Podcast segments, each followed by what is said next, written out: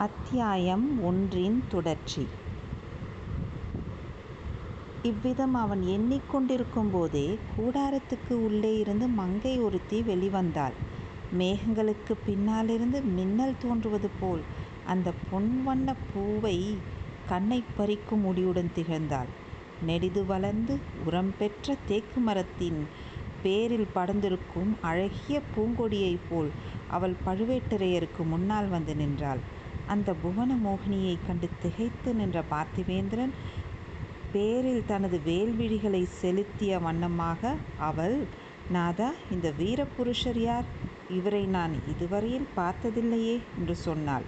பொற்கிண்ணத்திலிருந்து அருந்திய மதுபானத்தைப் போல் அவளுடைய கிளிமொழிகள் பார்த்திவேந்திரனை போதை கொள்ளச் செய்தன. அத்தியாயம் இரண்டு மோகவலை வயது முதிர்ந்த பிறகு இளம் பெண்களை மணந்து கொள்வோர் எப்போதும் சந்தேகம் என்னும் மாயா உலகத்தில் வாழ்கிறார்கள். அவர்களுக்கு அந்நியர்கள் யாரை கண்டாலும் இயற்கையான அருவருப்பு ஏற்படுகிறது. பழுவேட்டரையருக்கு அத்தகைய அருவருப்பு ஏற்பட அதிக காரணம் இருந்தது. நந்தினி தமக்கு முன்னால் வந்து நின்று பேசத் தொடங்கியதை அவர் சிறிதும் விரும்பவில்லை. அதே சமயத்தில் நந்தினியை கடிந்து கொள்ளவும் அவரால் முடியவில்லை. எனவே நந்தினி கேட்ட கேள்விக்கு மறுமொழியாக ராணி இந்த உலகத்தில் நமக்கு தெரியாதவர்கள் எத்தனையோ பேர் இருக்கிறார்கள். எல்லோரையும் நாம் பார்த்து அறிந்திருக்க முடியாதல்லவா? அதனால் நமக்கு நஷ்டமும் இல்லை என்றார். இதைக் கேட்ட பார்த்திபேந்திரன் ஐயா சோழ நாட்டின் பொக்கிஷ மன்னரின் பட்ட மகிழ்ச்சிக்கு என்னை தெரிய தெரியாததனால் நஷ்டம் ஒன்றுமில்லை. நஷ்டம் எனக்குத்தான். ஆகையால் என்னை நானே தெரிவித்துக் கொள்கிறேன். அம்மணி என்னை பார்த்திபேந்திர பல்லவன் என்று அழைப்பார்கள் என்று சொன்னான். ஓ அப்படியா தங்கள் பெயரை நான் கேள்விப்பட்டிருக்கிறேன் என்றாள் நந்தினி. பார்த்திபேந்திரா ஏன் விருதுகளை விட்டுவிட்டு பெயரை மட்டும் சொல்லி கொண்டாய்? இவ்வளவு தன்னடக்கமும் பணிவும் எப்போது ஏற்பட்டன? நந்தினி இவன் வெறும் பார்த்திபேந்திரன் அல்ல. வேங்கியும் கலிங்கமும் வென்று வீரபாண்டிய தலை கொண்ட பார்த்திபேந்திர பல்லவன் என்று பழுவேட்டரையர் பரிகாசக் குரலில் கூறினார். நந்தினியின் முகம் ஒரு கண நேரம் புயல் குமரும் வானத்தைப் போல் இருண்டது. அவளுடைய இரு கண்களில் இருந்தும் இரு மின்னல்கள் தோன்றி ஒளி வீசி உடனே மறைந்தன. அடுத்த கணம் அவள் கலகலவென்று சிரித்தாள். ஐயா வீரபாண்டியன் தலை கொண்ட பெருமையை அந்த பட்டத்தை எத்தனையோ பேர் சூட்டிக் கொள்கிறார்கள். அதற்கு ஏதேனும் கணக்கு உண்டா? என்று கேட்டாள். அம்மணி தன தனாதிகாரி தனாதிகாரி என் பேரில் உள்ள அபிமானத்தினால் அவ்விதம் கூறினார். உண்மையில் அந்த விருதுக்கு நான் உரியவன் அல்ல. வீரபாண்டியன் தலை கொண்ட பெருமை ஆதித்த கரிகாலர் ஒருவருக்கே உரியது. அது ஏன் அப்பா அவ்விதம் சொல்கிறாய்? செத்த பாம்பை அடித்த பெருமையில் உனக்கு கொஞ்சமும் பங்கு வேண்டாமா? என்று பழுவேட்டரையர் பரிகாசக் குரலில் கேட்டுவிட்டு குறுஞ்சிரிப்புச் சிரித்தார். இல்லை அரசே இல்லை. ஆதித்த கரிகாலர் செத்த பாம்பைக் கொல்லவில்லை. அவர் வாளை ஓங்கியபோது வீரபாண்டியன் முழு உயிர் உள்ள பாம்பாகத்தான் இருந்தான். அவன் உயிரை காப்பாற்றுவதற்காக தேவலோகத்து மோகினியை ஒத்த ஒரு மங்கை முன்னால் வந்து நின்று கைகூப்பிக் கென்றினாள் வாளை ஓங்கியவன் நானாக இருந்தால் உடனே அவ்வாளை தூர வீசி எறிந்திருப்பேன். வீரபாண்டியன் பிழைத்துப் போயிருப்பான் என்று பார்த்திவேந்திரன் பழுவேட்டரையருக்கு பதில் சொன்னான். ஆனால் அவனுடைய கண்களோ நந்தினியின் முகத்தைக் கூர்ந்து நோக்கின. நந்தினி பேச்சு அபாயகரமாக போய்க்கொண்டிருப்பதை உணர்ந்தாள். பழுவேட்டரையரை திரும்பி பார்த்து நாதா அந்த பழைய கதை இப்போது எதற்கு? அவர் இங்கு வந்த காரியம் என்னவென்று விசாரிக்கலாமே என்றாள். உடனே பழுவேட்டரையரும் ஆம் தம்பி பழைய கதை வேண்டாம். உன் கதையைச் சொல். காஞ்சியிலிருந்து எப்போது புறப்பட்டாய்? எங்கே பிரயாணம்? இங்கு இறங்கி வந்த காரணம் என்ன? என்று கேட்டார். நந்தினியை பார்த்ததால் மதிமயங்கிப் போயிருந்த பார்த்திபேந்திரனும் தான் வந்த காரியத்தை நினைவு கூர்ந்தான். ஐயா என்னை மன்னிக்க வேண்டும். ஏதேதோ பேசிக் கொண்டிருந்து விட்டேன். மிக முக்கியமான செய்தியுடன் வந்திருக்கிறேன். சோழ நாட்டையே துயரக்கடலில் மூழ்கச் செய்யக்கூடிய பயங்கரமான செய்தி. ஈழத்திலிருந்து என்னுடன் இந்த கப்பலில் புறப்பட்டு வந்த இளவரசர் அருள்மொழிவர்மர் சுழற்காற்று அடித்த சமயம் கடலில் குதித்து விட்டார். அவருடைய கதி என்ன ஆயிற்று என்று தெரியவில்லை. ஒருவேளை இங்கே வந்து ஒதுங்கினாரோ என்று பார்ப்பதற்கு வந்தேன் என்றான் பார்த்திபேந்திரன். அவன் கூறி முடிப்பதற்குள் ஆஹா என்ன சொன்னாய்? என்று பழுவேட்டரையர் அலறினார். சுழற்காற்றினால் வேருடன் பறிக்கப்பட்ட நெடுமரத்தைப் போர் தரையில் வீழ்ந்தார். அவரை தாங்கி எடுப்பதற்காக பார்த்திபேந்திரன் பாய்ந்து சென்றான். நந்தினி குறுக்கே நின்று அவன் நீட்டிய கையை பற்றி அகற்றினாள் பழுவேற்றையரின் அருகில் தான் உட்கார்ந்து அவருடைய தலையை தன் மடியின் மீது எடுத்து வைத்து கொண்டாள் தண்ணீர் தண்ணீர் என்று கத்தினாள். கூடாரத்திலிருந்து சேடிப்பெண் சேடிப்பெண் தண்ணீர் எடுத்து கொண்டு வந்தாள். இன்னும் சில வீரர்களும் கலங்கரை விளக்க காவலரும் அவர் குடும்பத்தினரும் ஓடி வந்தார்கள். நந்தினி மிக்க கம்பீரத்துடன் அவர்களையெல்லாம் அப்பால் நிற்கும்படி ஏவினாள். பழுவேட்டரையரின் முகத்தில் தண்ணீர் தெளித்தாள். நாதா நாதா என்று கொஞ்சம் குரலில் அழைத்தாள். சில சிமிட சில நிமிடங்களுக்கெல்லாம் கிழவரின் கண்கள் திறந்தன. உடனே நினைவும் வந்தது. சற்றென்று எழுந்து உட்கார்ந்தார். நந்தினி சற்று முன் என் காதில் விழுந்தது உண்மையா? இந்த பல்லவன் என்ன சொன்னான்? பொன்னியின் செல்வனை கடல் கொண்டு விட்டதாகச் சொன்னான் அல்லவா? அந்த வீரகுமாரன் சின்னஞ்சிறு குழந்தையாய் இருந்தபோது இந்த கைகளால் அவனை தூக்கி தோளில் வைத்து கொண்டு மகிழ்ந்தேன். இதே கைகளினால் தான் அவனை சிறைப்பிடித்து கொண்டு வரும்படியான கட்டளையில் முத்திரை வைத்தேன். ஐயோ சோழ நாடு என்னை பற்றி என்ன நினைக்கும்? என்று பழுவேட்டரையர் தலையில் அடித்து கொண்டார். பயரம் பாய்ந்த அந்த வீரக்கிழவர் அவ்விதம் மனம் கலங்கி புலம்பியதை அதுவரையில் நந்தினி பார்த்ததில்லை யாருமே கண்டதில்லை. நாதா பதறாதீர்கள். இவர் இன்னும் செய்தி முழுதும் சொல்லவில்லையே. முழுதும் கேட்டுவிட்டு மேலே செய்ய வேண்டியதை பற்றி யோசிப்பது நலமல்லவா? என்றாள் நந்தினி. ஆமாம் நீ சொல்வது சரிதான். பார்த்திபேந்திரா சீக்கிரம் சொல். பொன்னியின் செல்வர் கடலில் மூழ்கி இறந்து விட்டார் என்று சொன்னாய் அல்லவா? அது உண்மையா? அல்லது ஏதோ துர்நோக்கத்துடன் கற்பனை செய்து சொல்கிறாயா?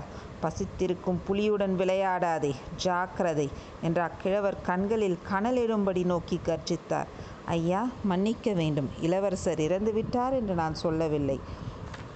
அவ்வளவு பயங்கரமான நஷ்டம் இத்தமிழகத்துக்கு ஏற்பட்டிருக்கும் என்று என்னாலும் நம்ப முடியவில்லை. சுழற்காற்று உக்கிர நிலையை அடைந்திருந்த போது அவரின் கப்பலில் இருந்து கடலில் குதித்தார் என்று தான் சொன்னேன். கடவுள் அருளால் ஒருவேளை பிழைத்திருக்கலாம். இந்த கடற்கரையிலே வந்து ஒதுங்கியிருக்கலாம். அந்த ஆசையுடன் பார்ப்பதற்கு இங்கே வந்தேன்.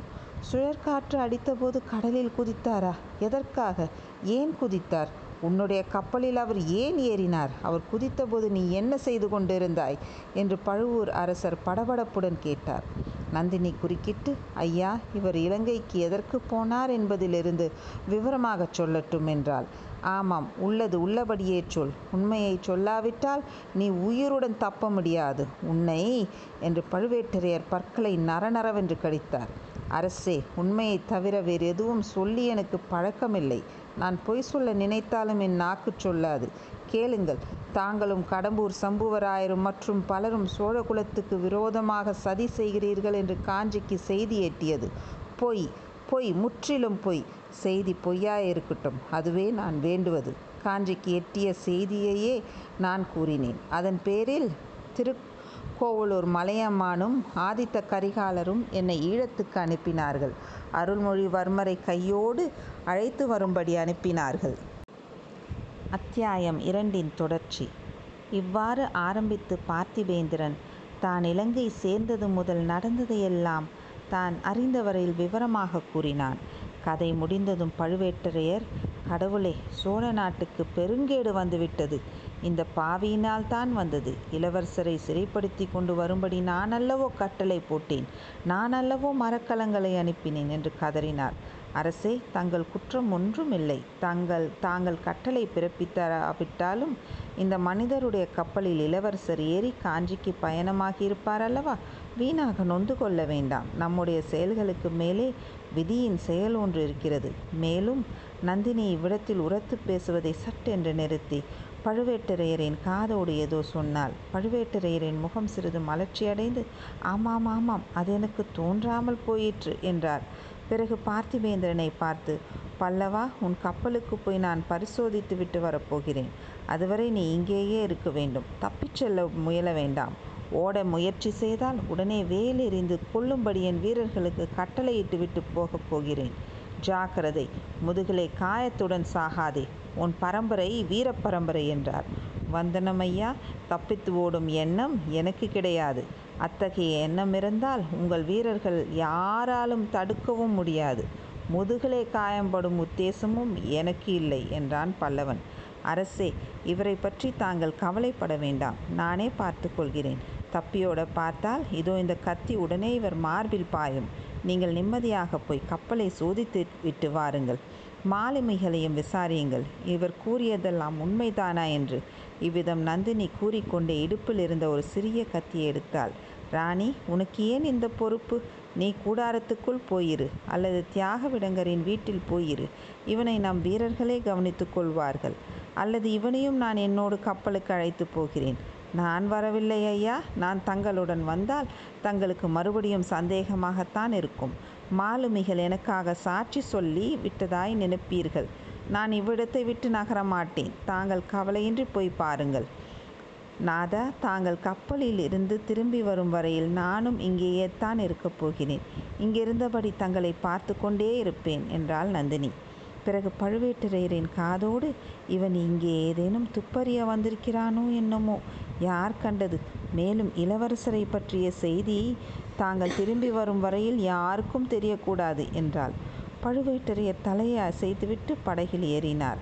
படகு மரக்கலத்தை நோக்கி சென்றது. படகு சிறிது தூரம் போகும் வரையில் நந்தினி படகையே பார்த்து கொண்டிருந்தாள். அதே சமயத்தில் பார்த்திவேந்திரன் கண் கொட்டாமல் தன் முகத்தையே பார்த்து கொண்டிருந்ததை அவள் உணர்ந்தாள். சற்றென்று அவன் பக்கம் திரும்பினாள். பார்த்திவேந்திரன் வெட்கி தலை குனிவான் என்று எதிர்பார்த்தாள். ஆனால் தேன் மலரை பார்த்துவிட்ட வண்டு அப்பால் திரும்புமா? நந்தினி கூறிய சிறிய கத்தியை எடுத்து மறுபடி காட்டி ஜாக்கிரதை தப்பி ஓடி பார்க்க பார்க்க வேண்டாம் என்றாள். தேவி கத்தியை காட்டி பயமுறுத்துவானேன்? தப்பியாவது ஓடுவதாவது. வலையில் அகப்பட்ட மீன் எவ்விதம் தப்பி ஓடும்? தாங்கள் விரித்த வலையில் அகப்பட்டு என்ன ஐயா சொல்கிறீர்? என்னை வலைநேர்குல பெண் என்று சொல்கிறீரா? இது பழுவூர் அரசர் காதில் விழுந்தால் அதை பற்றி நான் கவலைப்படவில்லை தேவி. ஆனால் மீன் பிடிக்கும் வலையை நான் குறிப்பிடவும் இல்லை. தங்களுடைய வேல்விழிகளை விரிக்கும் வேல்விழிகள் விரிக்கும் மோக வலையைச் சொல்கிறேன். சீச்சி என்ன தைரியம் உமக்கு? வலைநேர் குலப்பெண் என்றாலும் பாதகமில்லை ஆடவர்களுக்கு மோகவலை விரிக்கும் கணிகை என்றா என்னை சொல்கிறீர்? மன்னிக்க வேண்டும். அப்படிப்பட்ட அபவாதத்தையும் நான் சொல்லவில்லை. தாங்கள் வேண்டும் என்று வலை விரிக்க வேண்டுமா என்ன? சிலந்தி பூச்சி வலை நெய்வது ஈக்களை பிடிப்பதற்காகவா? அது தான் வசிப்பதற்காக வலை பின்னுகிறது. ஈக்கள் தாமாக போய் அவ்வலையில் விழுகின்றன. என்னை சிலந்தி பூச்சி என்றா சொல்கிறீர்? அவ்வளவு பயங்கரமாக இருக்கிறேனா நான்? தவறு தவறு. நான் தீபத்தை சொல்லியிருக்க வேண்டும். தீபம் எரிவது வீட்டில் விட்டில் பூச்சிகளுக்காக அல்ல. தீபம் எரிந்து தன்னை சுற்றிலும் ஒளி வீசி ஜோதிமயமாகச் செய்கிறது. அசட்டு விட்டில் பூச்சிகள் அதை கனி என்று நினைத்து கொண்டு சென்று விழுந்து மாய்கின்றன. ஒரு சிறிய காற்றுக்கு உப்பென்றடித்தால் தீபம் அணைந்து விடுகிறது. வாயினால் ஊதி கூட அணைத்து விடலாம். தீபத்தின் சக்தி அவ்வளவுதான். தீபம் அணைந்துவிடும் ஆனால் பூர்ண சந்திரனை யார் அணைக்க முடியும்? பூர்ணச்சந்திரன் சமுத்திரராஜனுக்காக உதயமாகவில்லை. இயற்கை நெறியின்படி சந்திரன் உதயமாகிறது. அதன் குளிர்ந்த நிலா ஒளியை வானமும் பூமியும் மகிழும்படி பரப்புகிறது. ஆனால் பேதை கடலை பாருங்கள். பூர்ணச்சந்திரனை கண்டு கடல் எதற்காக அப்படி கொந்தளிக்க வேண்டும்? எட்டாத பழத்துக்கு ஏன் கொட்டாவி விட்டு தவிக்க வேண்டும்? பல்லவ குல மன்னர்களின் கவிதா ரசனையை பற்றியும் கற்பனை திறனை பற்றியும் ரொம்பவும் கேள்விப்பட்டிருக்கிறேன். அவையெல்லாம் உண்மை என்பதாக இப்போது தான் உணர்கிறேன். புராணங்களிலும் காவியங்களிலும் நான் படித்ததையும் கேட்டதையும் நேற்று வரை நம்பவில்லை. இன்றைக்குத்தான் எனக்கு நம்பிக்கை பிறக்கிறது. எதை பற்றி சொல்கிறீர்கள்? பெண் உருவம் கொண்டவர்கள் சிலர் வானத்தையும் பூமியையும் தங்கள் காலடியில் போட்டுக்கொள்ளும் சக்தி பெற்றவர்கள் என்று கேட்டிருக்கிறேன். பார்க்கடலை கடைந்து அமுதம் எடுத்த அசுரர்கள் அமுதபானம் செய்ய வேண்டிய சமயத்தில் மோகினியினால் ஏமாந்து போனார்கள். சுந்தோப சுந்தர்கள் ஒரு பெண் நிமித்தமாக அடித்து கொண்டு செத்தார்கள். மேனகையினால் விஸ்வாமித்திரர் தவம் கெட்டது. கோவலன் மாதவியின் மோகவலையில் விழுந்து கிடந்தான். தசரதர் கைகைக்காக ராமனை காட்டுக்கு அனுப்பினார். எகுபது நாட்டு ராணியின் காரணமாக மகத்தான ரோம சாம்ராஜ்யம் அழியத் தொடங்கியது. போதும் ஐயா போதும். இந்த உதாரணங்களை எல்லாம் எதற்காக சொல்கிறீர்கள்? தெரியவில்லையா தேவி? யாருக்கு உதாரணமாக சொல்கிறேன் என்று தெரியவில்லையா? எனக்கு உதாரணமாக சொல்கிறதா இருந்தால் அதை போல் பெரிய தவறு நீர் வேறு செய் நீர் வேறு செய்ய முடியாது. தவறு ஒன்றுமில்லை. அவர்களுடைய சக்தியை காட்டிலும் தங்கள் சக்தி குறைந்ததன்று. உம்முடைய வாய்மொழியே உமக்கு விரோதமாயிருக்கிறது. எப்படி தேவி? பழவூர் அரசரை நான் வேண்டுமென்று தான் கப்பலுக்கு அனுப்பினேன். உம்மிடம் ஒரு விஷயத்தை பற்றி கேட்பதற்காக.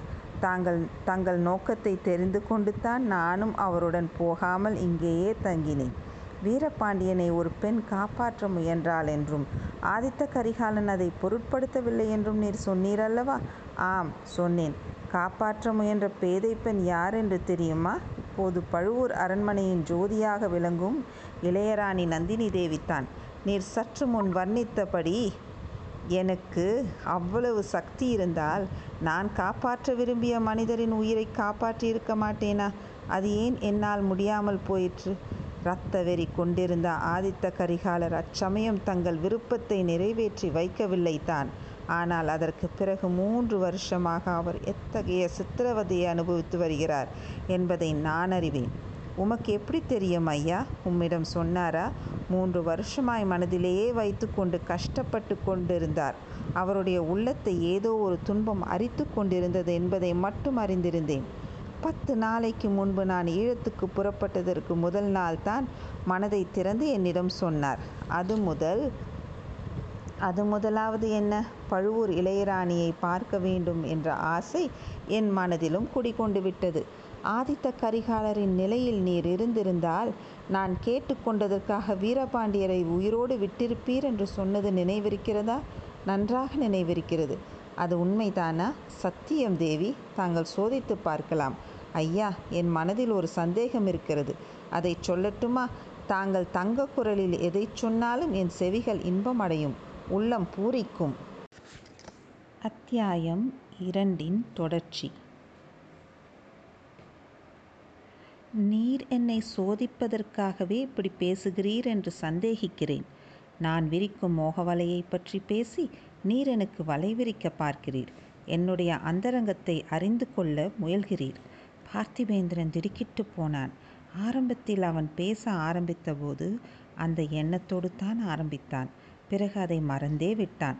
கபடமாக ஆரம்பித்த பேச்சு அவனை மோகக்கடலில் உண்மையாகவே தள்ளிவிட்டது. முதலில் அப்படி எண்ணியது குறித்து அவன் வெட்கப்பட்டான். அதை வெளியில் காட்டிக்கொள்ளாமல் தேவி அவ்விதம் தங்களை சோதித்து ஒற்றன் வேலை செய்ய நான் பிரயத்தனப்படும் பட்சத்தில் என் தலையில் இடி விழட்டும் என்றான். ஐயோ அப்படி சொல்லாதீர் என்று நந்தினி அலறினாள். ஏன் தேவி? ஏன்? உங்கள் பெரிய இளவரசரிடமிருந்து வந்தவன் இன்னொருவன். அவன் பெயர் என்ன? வந்தியத்தேவனா? ஆம் அவன்தான். என்னிடம் மிக தந்திரமாக ஒற்று அறிந்து போக முயன்றான். தாங்கள் சொல்வதை பார்த்தால் அவன் தலையில் இடி விழுந்து விழுந்தே விட்டது போல் இருக்கிறதே. துரதிருஷ்டவசமாக அவன் தலையில் இடி விழவில்லையே. அவன் நின்ற கப்பலில் அல்லவா விழுந்தது? அதனால் அவனுக்கு வந்த ஆபத்து சின்ன இளவரசரையும் அல்லவா பிடித்துவிட்டது? பாவம் பழையாறை இளைய பிராட்டியை நினைத்தால் எனக்கு பரிதாபமாயிருக்கிறது. அவள் இந்த உலகில் மிகவும் பிரியம் வைத்திருந்த இருவர் ஏக காலத்தில் மாண்டு போனார்கள். என்ன துரதிருஷ்டம்? தேவி இரண்டு பேர்கள் யார்? நீர் சொன்ன இரண்டு பேரும் தான். இளைய பிராட்டிக்கு தம்பியின் மீது தனி வாஞ்சை உண்டு அல்லவா?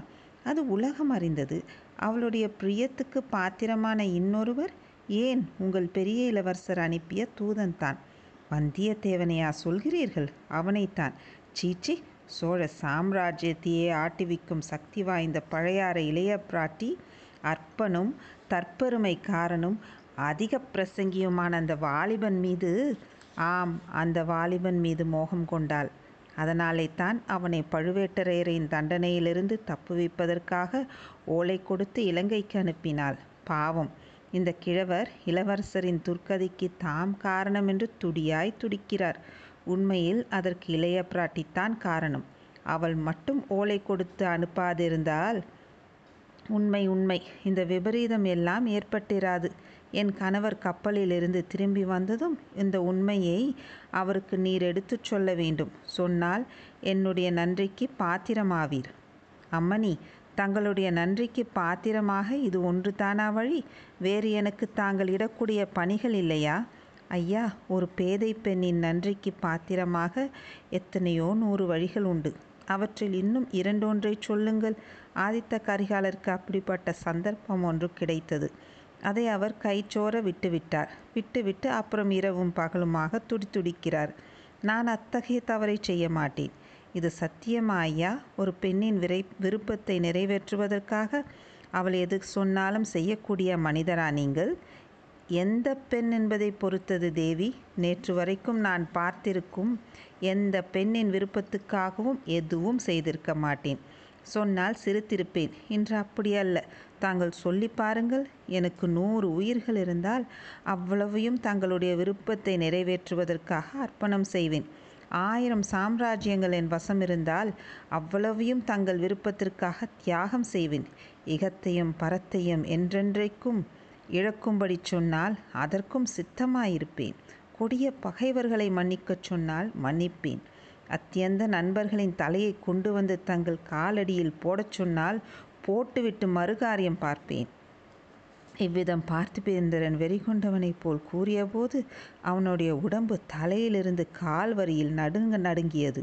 அவனுடைய வாயிலிருந்து வந்த சொற்கள் குழறின. உதடுகள் துடித்தன பற்கள் கடித்தன ரோமங்கள் குத்திட்டு நின்றன. மூச்சுவிடும் சத்தம் கொள்ள நுழை சத்தத்தைப் போல கேட்டது. பார்த்திபேந்திரனுடைய இந்த மாறுதல் நேயர்களுக்கும் வியப்பை அளிக்கும். ஏன்?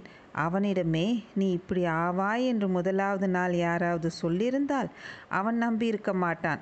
பிற்காலத்தில் நினைத்து பார்த்தால் அவனுக்கே கூட வியப் வியப்பளிக்கக்கூடிய காரியம்தான். ஆனால் இது பார்த்திவேந்திரனை பற்றிய அதிசயம் மட்டுமல்ல மனித இயற்கையை பற்றிய ரகசியம். எத்தனையோ மேதாவிகள் காலமெல்லாம் ஆராய்ச்சி செய்த பின்னரும் மனித உடம்பின் அமைப்பு ரகசியத்தை நம்மால் முழுதும் அறிந்து கொள்ள முடியவில்லை. மனித இதயத்தின் அமைப்பு ரகசியத்தை நாம் எவ்வாறு அறிந்து கொள்ள முடியும்? வாழ்நாளெல்லாம் பழிப்பாவங்களில் மூழ்கி கிடந்தவர்கள் திடீரென்று ஒரு நாள் வைராக்கிய சீலர்களாகிறார்கள் பக்தி பரவசமடைந்து ஆடி பாடுகிறார்கள். இறைவன் கருணைக்கு பாத்திரமாகிறார்கள். மனித சமூகத்துக்கு ஒப்பற்ற தொண்டுகளும் புரிகிறார்கள். இதற்கு மாறாக நெடுங்காலமாய் தூய்மையான கலங்கமற்ற வாழ்க்கை நடத்தியவர்கள் திடீரென்று ஒரு நாள் வழுக்கி விழுகிறார்கள்.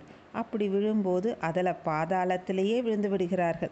பார்த்திபேந்திரனுடைய ஆவேச மொழிகளை கேட்டு வந்த நந்தினி போதும் ஐயா போதும் நிறுத்துங்கள். அவ்வளோ பயங்கரமான காரியம் எதையும் செய்யும்படி தங்களை ஒரு நாளும் நான் வற்புறுத்தப் போவதில்லை. தங்களுக்கும் எனக்கும் உகந்த சந்தோஷமான ஒரு காரியத்தை தான் சொல்லப் போகிறேன் என்றாள். அத்தியாயம் மூன்று. ஆந்தையின் குரல்.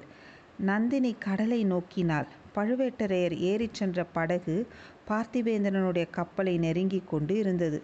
நந்தினி பெருமூச்சு விட்டாள். அதை பார்த்திபேந்திரனுடைய நெஞ்சில் புயலாக அடித்தது. தேவி சொல்லுங்கள். நான் செய்ய வேண்டியது இன்னதென்று சொல்லுங்கள். தங்களுக்கும் எனக்கும் உகந்ததென்று பிரித்துச் சொல்ல வேண்டிய அவசியமில்லை. தங்களுக்கு எது உகந்ததோ அதுதான் எனக்கும் உகந்தது என்றான் பல்லவ வீரன். அவன் மனதில் விசித்திரமான எண்ணங்கள் எல்லாம் அந்நேரத்தில் உதித்தன. இந்த பெண் அந்த கொடிய கிழவனிடம் அகப்பட்டு கொண்டு கூண்டு கிளியைப் போல் தவித்து கொண்டிருக்கிறாள் என்பதில் சந்தேகமில்லை.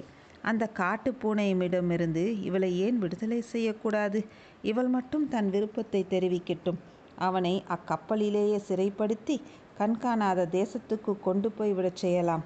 சண்டாளன் புதல்வியும் பேத்தியுமாக இருப்பதற்குரிய இளம் பிராயமுடைய பெண்ணை மனைவியாக்கிக் கொள்ள எப்படி இவன் மனம் துணிந்தது? நந்தினி இன்னமும் படகையும் கப்பலையும் பார்த்து கொண்டிருந்தாள். படகிலிருந்து பழுவேட்டரையர் கப்பலில் ஏறுவதை பார்த்தாள். நல்ல வேலை பத்திரமாக ஏறிவிட்டார். எவ்வளவு வீரராயிருந்தாலும் வயதாகிவிட்டதல்லவா? படகிலிருந்து கப்பலில் ஏறும்போது தடுமாறாமல் இருக்க வேண்டும் என்று எனக்கு கவலையாயிருந்தது என்றாள். பல்லவன் ஏமாற்றம் அடைந்தான் கிழவனிடம் இவளுக்கு இவ்வளவு பரிவு ஏன்? படகிலிருந்து அவன் கடலில் விழுந்து இறந்தால்தான் என்ன? நாட்டுக்கும் க்ஷேமம் இவளுக்கும் விடுதலை. எதற்காக இவ்வளவு பரிவு காட்டுகிறாள்? கிழவருக்கு சோழ குலத்தாரிடம் எவ்வளவு அபிமானம் என்பது இன்றைக்குத்தான் எனக்கு தெரிந்தது. இளவரசருக்கு ஆபத்து என்றதும் எப்படி துடிதுடித்து போய்விட்டார்? ஐயா இளவரசர் தப்பி பிழைத்திருக்கக்கூடும் அல்லவா இறந்து தான் போயிருக்க வேண்டும் என்பது நிச்சயமில்லையே என்றாள் நந்தினி. நிச்சயமில்லை. ஆனால் அப்பேற்பட்ட சுழற்காற்றில் கடலில் குதித்தவர் பிழைத்திருப்பது அசாத்தியம். விதியின் போக்குக்கு நாம் என்ன செய்ய முடியும்? என்றான் பல்லவன். இதற்கு விதி காரணம் இல்லை. அந்த பழையாறை ராட்சசியின் பேராசைத்தான் காரணம். தங்களுக்கு தெரியுமா ஐயா? குந்தவை தேவிக்கு சோதிடத்திலும் ரேகை சாஸ்திரத்திலும் அபார நம்பிக்கை. தம்பியின் ஜாதகத்தையும் கைரேகையையும் பார்த்து வைத்துக்கொண்டு அவன் மூன்று உலகையும் ஆளும் சக்கரவர்த்தியாகப் போகிறான் என்று நம்பிக்கை வைத்திருந்தாள். ஐயோ பாவம். அந்த அருமை தம்பிக்கு இந்த கதி நேர்ந்தது என்று அறியும்போது அவள் எவ்வளவு கஷ்டமடைவாள். அச்சமயம் நான் அவள் கூட இருந்து ஆறுதல் சொல்ல வேண்டும் போல் இருக்கிறது. அத்தியாயம் மூன்றின் தொடர்ச்சி. இவ்விதம் கூறிய நந்தினியின் குரலில் குதூகலம் துணித்தது பல்லவன் ஒரு கணம் ஆச்சரியப்பட்டு போனான். பிறகு தன் செவிகளில் தான் கோளாறு என்று தீர்மானித்து கொண்டான். ராணி தாங்கள் எதற்காக ஆறுதல் சொல்ல வேண்டும்? அவளுடைய பேராசையினால் நேர்ந்துவிட்ட விபரீதம் தானே இது? அதற்காக அவள் கஷ்டப்பட வேண்டியது தான். அது எப்படி ஐயா? அவள் கண்ணில் ஒரு சொட்டு கண்ணீர் துளித்தால் நெஞ்சு பதறுகிற பதறுகிறவர்கள் சோழ நாட்டில் ஆயிரம் பதினாயிரம் பேர் இருக்கிறார்கள். அவள் சக்கரவர்த்தியின் செல்வ புதல்வி மூன்று உலகிலும் ஈடு இணையற்ற அழகி. நானும் ஒரு சமயம் அவ்வாறு தான் நினைத்திருந்தேன். அதாவது தங்களை பார்ப்பதற்கு முன்னால். என்னை பார்த்த பிறகு என்ன நினைக்கிறீர்கள்?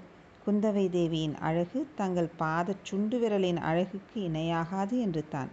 இப்போது இப்படித்தான் சொல்வீர்கள். நாளைக்கு அவளை பார்த்தால் நான் ஒருத்தி உலகில் இருக்கிறேன் என்பதையே மறந்து விடுவீர்கள். ஒரு நாளும் மாட்டேன் தேவி. என்னை சோதனை செய்து பாருங்கள் என்று தான் சொல்கிறேனே. தங்கள் கட்டளை இன்னதென்று இக்கணமே தெரிவியுங்கள். கட்டளையிடம் பாத்தியதை எனக்கு கிடையாது. ஐயா விண்ணப்பம் செய்து கொள்கிறேன். பெரிய பழுவேட்டரையரை நான் மணந்த பிறகு சோழ நாட்டில் பிளவும் குழப்பமும் ஏற்பட்டு இருப்பதாக சிலர் அவதூறு சொல்கிறார்கள். அது பொய் என்பதை நிரூபிக்க விரும்புகிறேன். அதற்குத்தான் தங்கள் உதவியை நாடுகிறேன். பார்த்திபேந்திரன் சிறிது ஏமாற்றம் அடைந்தான். நந்தினி அவளுக்காக ஏதோ ஒரு கஷ்டமான காரியத்தை தன்னை ஏவுவாள் என்று எண்ணியிருந்தான். அது அதை நிறைவேற்றி அவளை மகிழ்விக்க ஆர்வம் கொண்டிருந்தான். ஆனால் அவள் ராஜ்ய காரியத்தை பற்றி எதுவோ சொல்கிறாள். சொல்லுங்கள் ராணி தங்கள் விருப்பம் எதுவாயிருந்தாலும் சொல்லுங்கள் என்றான். ஐயா சோழ நாட்டில் அமைதி ஏற்படாமல் தடுத்து வந்தவள் இளைய பிராட்டி. அவளுடைய அகம்பாவத்தினால் சோழ நாட்டு சிற்றரசர்களையும் பெருந்தர அதிகாரிகளையும் கோபம் கொள்ளச் செய்தாள். தம்பி அருள்மொழிவர்மனை எப்படியாவது இந்த சோழ நாட்டு சிம்மாசனத்தில் ஏற்றிவிட வேண்டும் என்று அவளுக்கு ஆசை. இதனால் சமரசம் ஏற்படாமல் தடுத்து வந்தால் இப்போது அந்த காரணம் போய்விட்டது. இனிமேல் சமரசம் செய்து வைப்பது சுலபம். கேளுங்கள் ஐயா தாங்கள் தான் சொன்னீர்களே மந்திரிகளும் மற்ற பெருந்தர அதிகாரிகளும் சுந்தர சோழருக்கு பிறகு மதுராந்தகருக்கு பட்டம் கட்ட விரும்புகிறார்கள். சக்கரவர்த்தியும் அதற்கு இணங்கிவிட்டார். அப்படியா தேவி? ஆமையா இல்லாவிடில் இளவரசரை சிறைப்படுத்தி கொண்டு வர கட்டளையிட்டிருப்பாரா? ஆனாலும் அது சரியல்ல என்பது என் கருத்து. சமரசமாக தீர்த்து கொள்வதற்கு இடம் இருக்கிறது. வெள்ளாற்றுக்கு வடக்கேயுள்ள ராஜ்யத்தை ஆதித்த கரிகாலருக்கு என்றும் தெற்கேயுள்ள பகுதியை மதுராந்தகருக்கென்றும் பிரித்து கொள்ளலாமே. தங்கள் முன்னோர்கள் பல்லவ மகா சக்கரவர்த்திகள் தொண்டை மண்டலத்தை ஆள்வதுடன் திருப்தி அடையவில்லையா? பூர்வீக சோழ மன்னர்கள் இரண்டு வெள்ளாற்றுக்கும் இடையே உள்ள ராஜ்யத்துடன் திருப்தி அடையவில்லையா? தேவி இதையெல்லாம் எதற்காக என்னிடம் சொல்கிறீர்கள்? எந்த சாம்ராஜ்யம் எப்படி போனால் எனக்கு என்ன? யார் எந்த ராஜ்யத்தை ஆண்டால் எனக்கு என்ன? ஐயா தாங்கள் ஆதித்த கரிகாலரிடம் உண்மை விசுவாசம் உள்ள சிநேகிதர் என்று எண்ணினேன். பிறருக்கு விசுவாசமாயிருந்து பிறருடைய புகழுக்காக போராடி பிறருடைய நன்மைக்காக உழைத்து இத்தனை நாளும் கழித்தாகிவிட்டது. இனிமேல் எனக்காக நான் வாழ விரும்புகிறேன் ராணி. இதை கேளுங்கள். நான் எதற்காக இவ்வுலகில் பிறந்தேன்?